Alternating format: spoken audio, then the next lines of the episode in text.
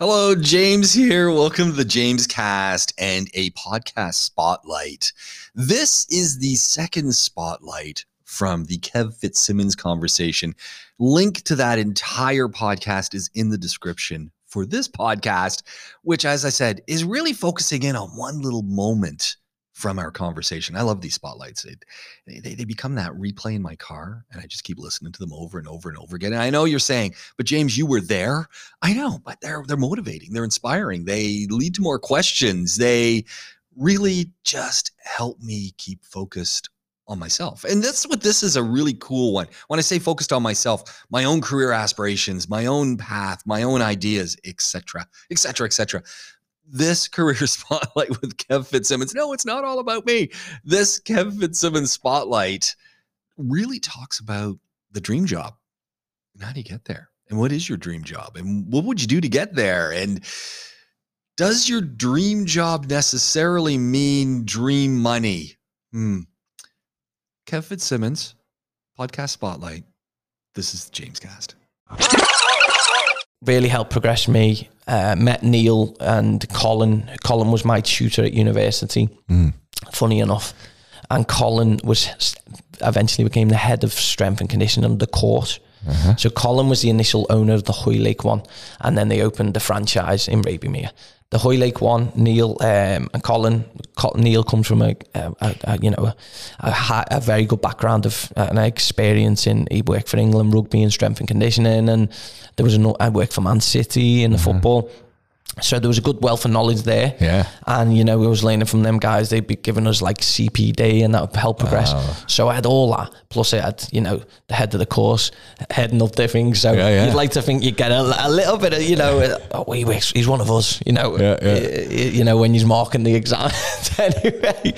But, um, yeah, very good. Progressed me and then after, what I started doing was when I went self-employed, a bit another reason that I sort of pushed me into that was I started with a football team, ah. a professional football team, Tranmere Rovers. Okay. Okay, and uh, there's three football teams in in in Merseyside. There's Liverpool, Everton, and Tranmere. Okay, so okay, I've heard so, of the first two. Yeah, Liverpool. Tranmere. Yeah, well, never heard of them. So they're a, they're a smaller club, but uh-huh. they've got a massive history. Okay. That, you know, if you're from England, mm, yeah. you you know, and you know the lower league football, you'd you'd have heard of Tranmere.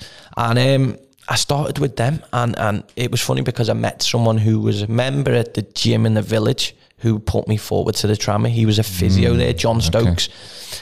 And he put me in touch with them. So it's funny how you meet people, isn't yeah, it, in, yeah. in, in gym environments or or any walk of life. You you know, and I always believe if you if you're good, if you're a nice person and you're good to people, they'll be good to you. And and yeah, I think that's karma. What goes around comes around, right? I believe it. Yeah. You know, I really do. I really do. I find that when I'm uh, when you when you're doing good things, good things happen. I yeah. really believe that. And the um and and anyway, John put me in touch, and the guy um had just gone into a new role as head of strength and conditioning or sports science for Tranmere.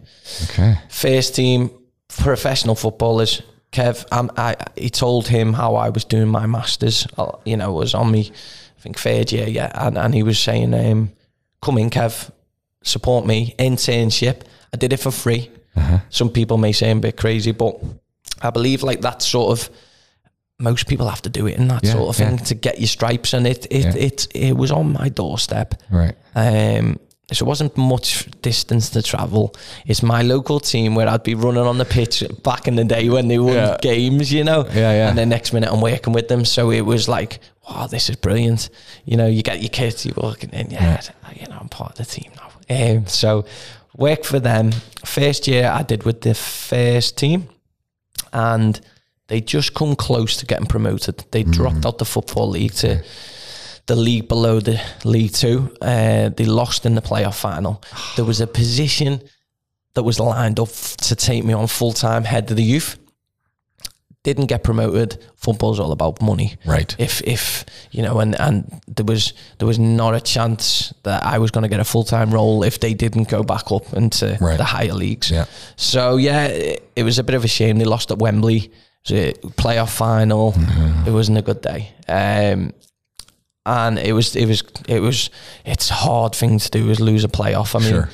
you you can lose uh, finals and stuff, but you know you have to go uh, in a one-off competition. Yeah, yeah. But when you've played all season and it comes to a playoff final and you lose it, there's nothing worse. Hmm. But on the flip side of that, there's nothing better than winning a playoff. Yeah. You know, so it's literally and and so anyway, season lost. Next season, they said to me, um, unfortunately, Kev, there won't be a full time position. So I've said, okay, well, how, you know, I'm still studying. How about I um, do this for free, continue? You give me more responsibility. I'll head up the under 18s. I'll do all the physical development with them. I'll do match days and I'll do two days a week. So it's not too much on my time, but it gives me that experience and that Yeah, yeah. exposure to working with them on a match day, warm ups, you know, all that sort of stuff, and then training them in the week. And they were like, we would love that. So I was like, great, okay. Went there, uh, decided to take that role, continue to do my masters, continue to work at UTS, and just manage the law. You're busy at this point. Yeah. But it's because of the self employed stuff, I could, at busier points, I could take a step back from the clients and they were very good with me and could, would understand, you know, maybe I need to change the day, change the time, and they'd, they'd be very understanding, very good. Um, so yeah, they so Trammy was excellent. I got exposed. I got that you know that chance to work in a professional environment, um, work with you know professional athletes, um, and and meet coaches and work with coaches. Football's a very small game as well, and if you know him, he knows him, and if you're an all right guy, you'll always be all right. You know, sort of thing. Yeah. If you're not, then word will get round as well. Yeah. So it's interesting. But yeah, I met some guys, ex pros that I used to watch as kids. And I'm like, that's that's Parky. used to watch him on the pitch, and now we're working with him, and they were great guys. I had a great relationship That's fantastic. great relationship with them. And so yeah, so um, worked there for the year. There was potentially going to be something lined up at the end of that year. I'm coming to the end of the degree. The academy got shut down Oh, financially.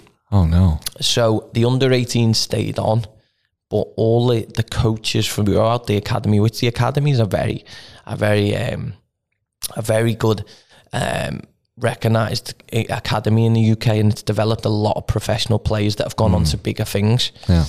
Um, and unfortunately, it got shut down financial reasons, and the staff that I worked with lost their positions. Wow. So we're like, oh gosh, but they all decided to stay on and do it for free Wow. because of it. I know, That's incredible. isn't it just? Yeah. They would do.